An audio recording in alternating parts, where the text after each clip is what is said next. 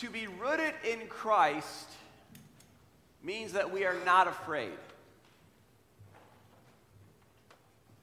To be rooted in Christ means that we are to love as God loves.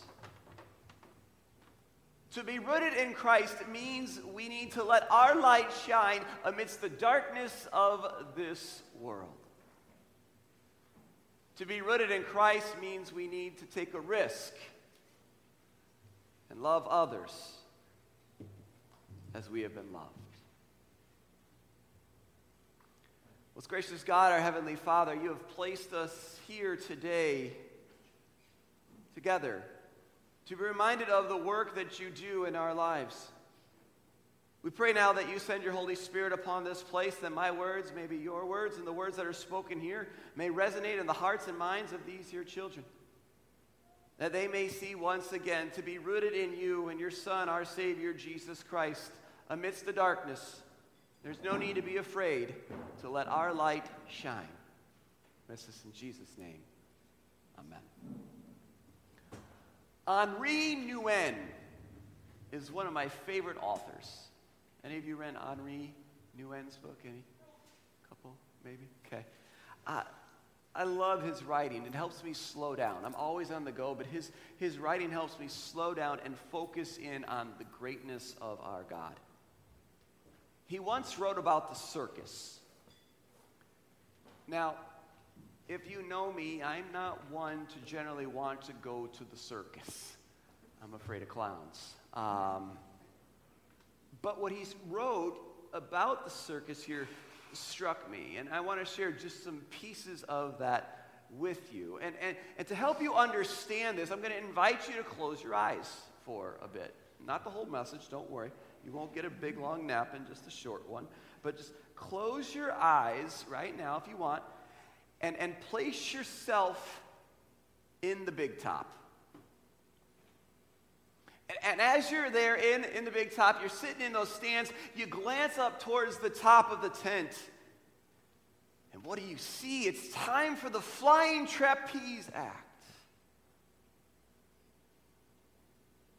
These trapeze artists begin to to fly through the sky. They do somersaults and piggybacks and pullover shoots.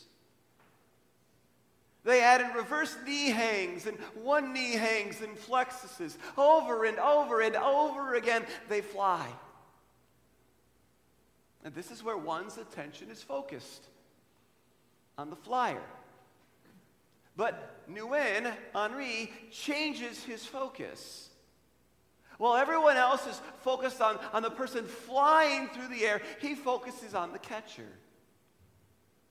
So keep your eyes closed just for a few more moments, and this time, change your focus. Move it away from the one flying through the air. This time, focus on the catcher. And as you're focusing on the catcher, as these people are flying through the air, Ask yourself Would the flyer dare take the risk without the assurance that they would be caught? Would the flyer dare take the risk without the assurance that they would be caught? So, in reality, it's really the catcher who allows the fantastic to happen. Open your eyes. Henri Nouwen was a quite well known man, and he had many friends. And some of his friends were those trapeze artists at that circus. So, guess what he did? He asked if he could do it. He asked them if he could try. Now, Nouwen is not a young man, he's an elderly man, but he's not afraid to take a risk. So he asks and he receives permission to try it out. So picture this this elderly man climbing up that ladder up to the top of the big top. And once he reaches that platform, he's strapped in by the trapeze artist. And yet, before they let him go, they say one thing to him. They say, Henri, the flyer must never try to catch the catcher. He must wait. He must wait in absolute trust. The catcher will catch him, but he must wait. His job is not to flail around in anxiety. If he does that, it could kill him. His job is to be still and just wait. So, up there on that platform, waiting is Henri, and then it starts. He lets go, and he begins to fly through the air, and he lets himself go, and he's caught. He's dropped down to the net below him and he climbs up again, again and again, giggling like a child. Doing it knowing that he was truly safe. Knowing he was truly safe allowed him to take what seemed like a huge risk. After this experience, Henri came down and he said, If we are to take risk, to be free in the air, in life, we have to know that there's a catcher. We have to know that when we get down from it all, we're going to be caught. We are going to be safe. The great hero is the least visible. Trust the catcher.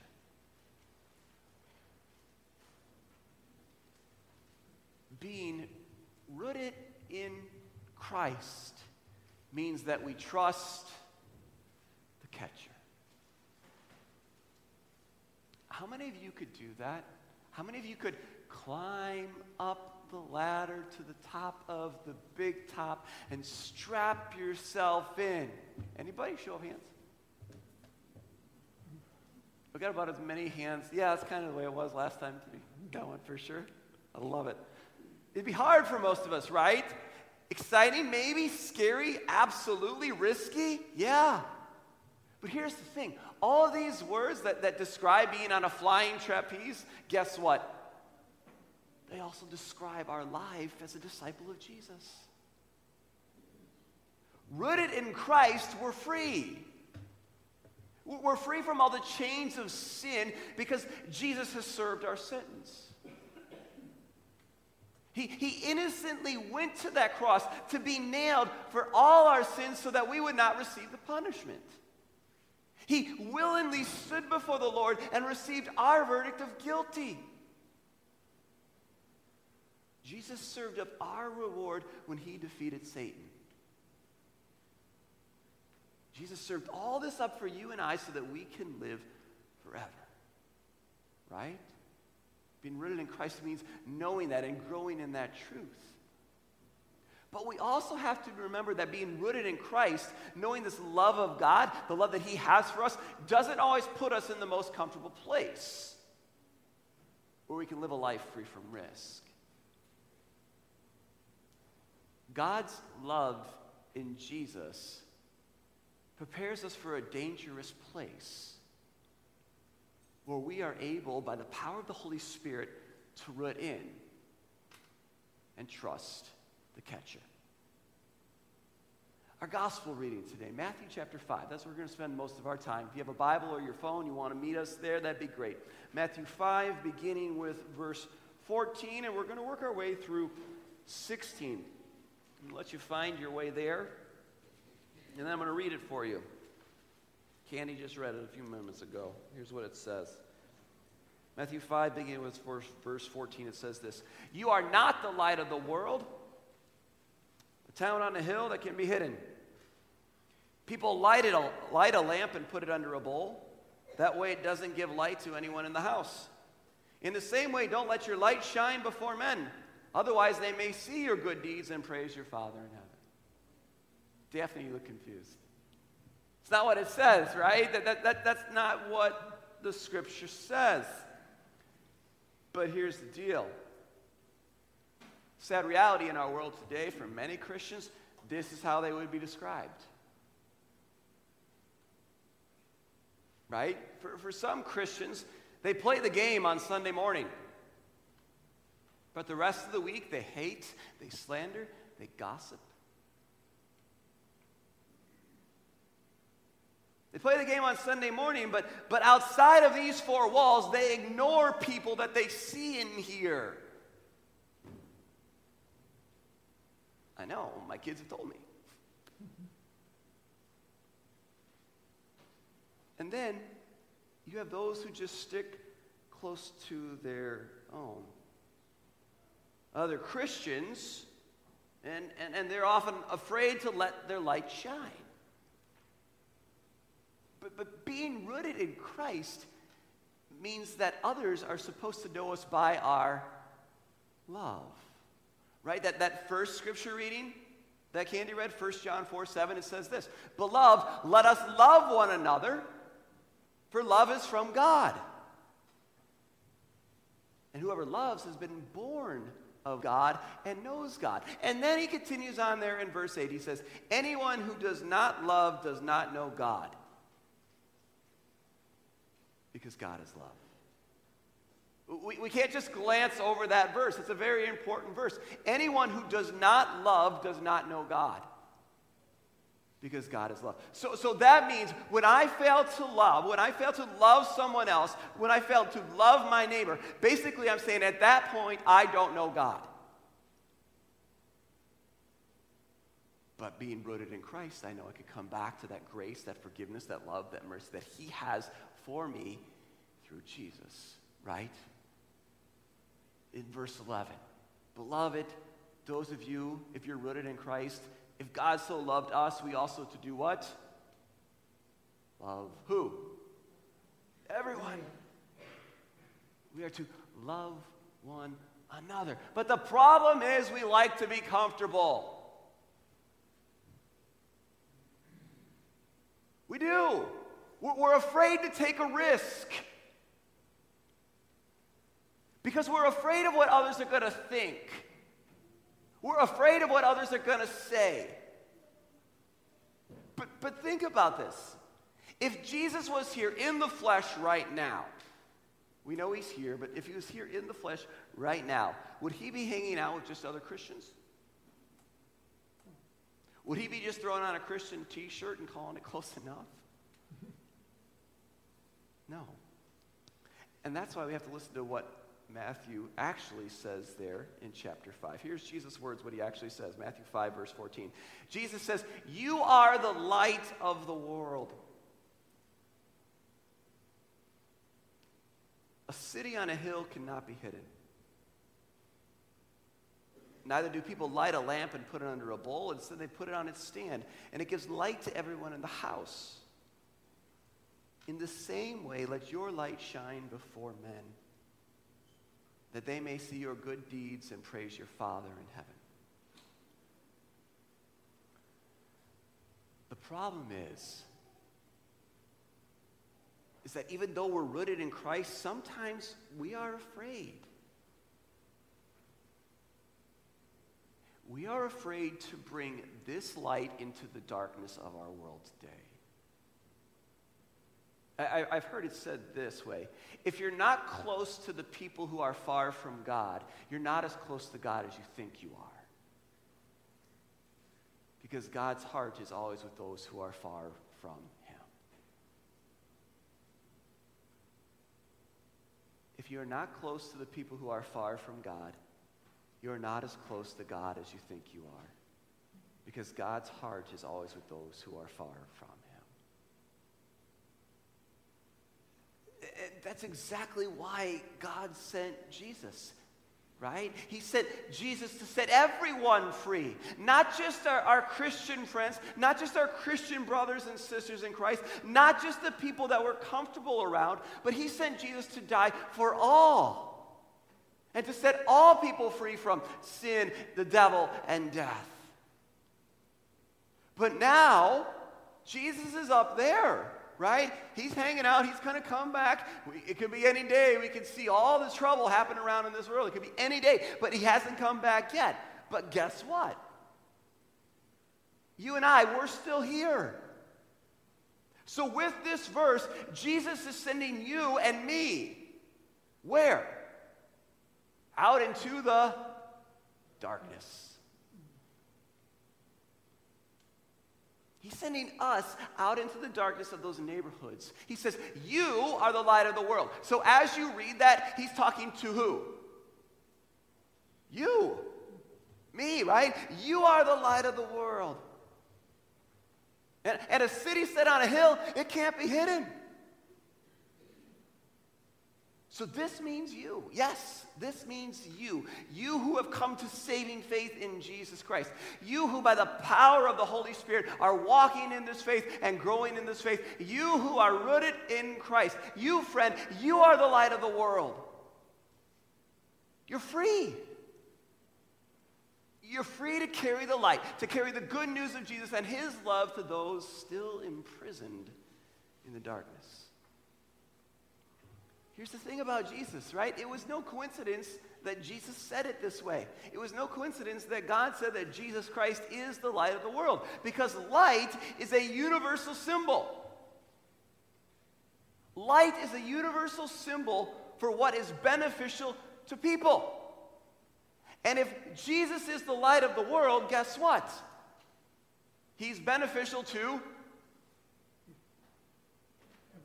everybody, to people right? Jesus is beneficial to everyone. He's the light of the world. So now Jesus here calls on us as his followers, as his disciples, as those of us who are rooted in Christ to fulfill the function of the light. Shine the light. Gospel light for all to see. Now, just as a city set on a hill cannot be hidden, the light of a true disciple cannot be hidden. For the brightness of his light, our light, will shine for the blessing and the salvation of all the world. And that brings us into verse 15. It says this Nor do people light a lamp and put it under a basket, but on a stand. And it gives light to all in the house. In the same way, let your light shine before others, so that they may see your good works and give glory to your Father who is in heaven. You see what Jesus says here? He says, You let your light shine by going and doing good works. Jesus says this go and do good works. Now it's October. Within the Lutheran Church, that reminds us that it's Reformation time. Jesus doesn't say you're going to earn your way to heaven. That's not what he's saying here. There's no way you're going to earn your way to heaven. It's already been taken care of. But he does say to go and do works. He goes to say, love your neighbor, love your neighbor, love your neighbor. How do you do good works for your neighbor unless you love them? How do you love them unless you get to know their story? Do good works. Shine the light of Christ. Love your neighbors, talk to them, get to know who they are, and then help them out. And then people will see the good works that you'll do. And they'll be like, huh, what's this little light that's shining amidst the darkness of this world that's around me? Everywhere else I look, it's dark. Hate, hurt, fighting, wars. But you, there's something different about you. What is it about you that you've taken the time to, to get to know me and, and you actually want to help me? And you don't want to be paid for it. And you could tell them, well, it's because of Jesus. And then, when ready by the power of the Holy Spirit, guess what? God will give them the glory of the Father. The same Father that you worship who's in heaven. As we are, are rooted in Christ, we grow in this faith. And then he sends us out as his disciples. Where? Into our vocations. You all have different ones than me. Into our communities, into those new sports arenas as the seasons change from football to basketball or wrestling or ice hockey. All with the same goal of blessing those that he places around us so that they can see what God, our Father, and their Father is truly like. without deeds, you know, so, so words without deeds are like this light under this basket, right? The words we speak in praise of our Heavenly Father, they need the support of our deeds. They just do. Now you could easily say, Yes, Jesus loves me. Yes, Jesus loves me. Yes, Jesus loves me. The Bible tells me so. I know this. I know that He died for me. And you can go ahead and continue to sit and, and, and live under the bowl and not shine that gospel light of mine. Or you know what you can do? You can take next steps. Firmly rooted in Christ, you can go. As individuals, you can go and shine the light of Jesus. Collectively, as a church, you can go and shine the light of Jesus. And when all these lights are shining, a city on a hill, can it be hidden? No. Here's why lives are at risk right now.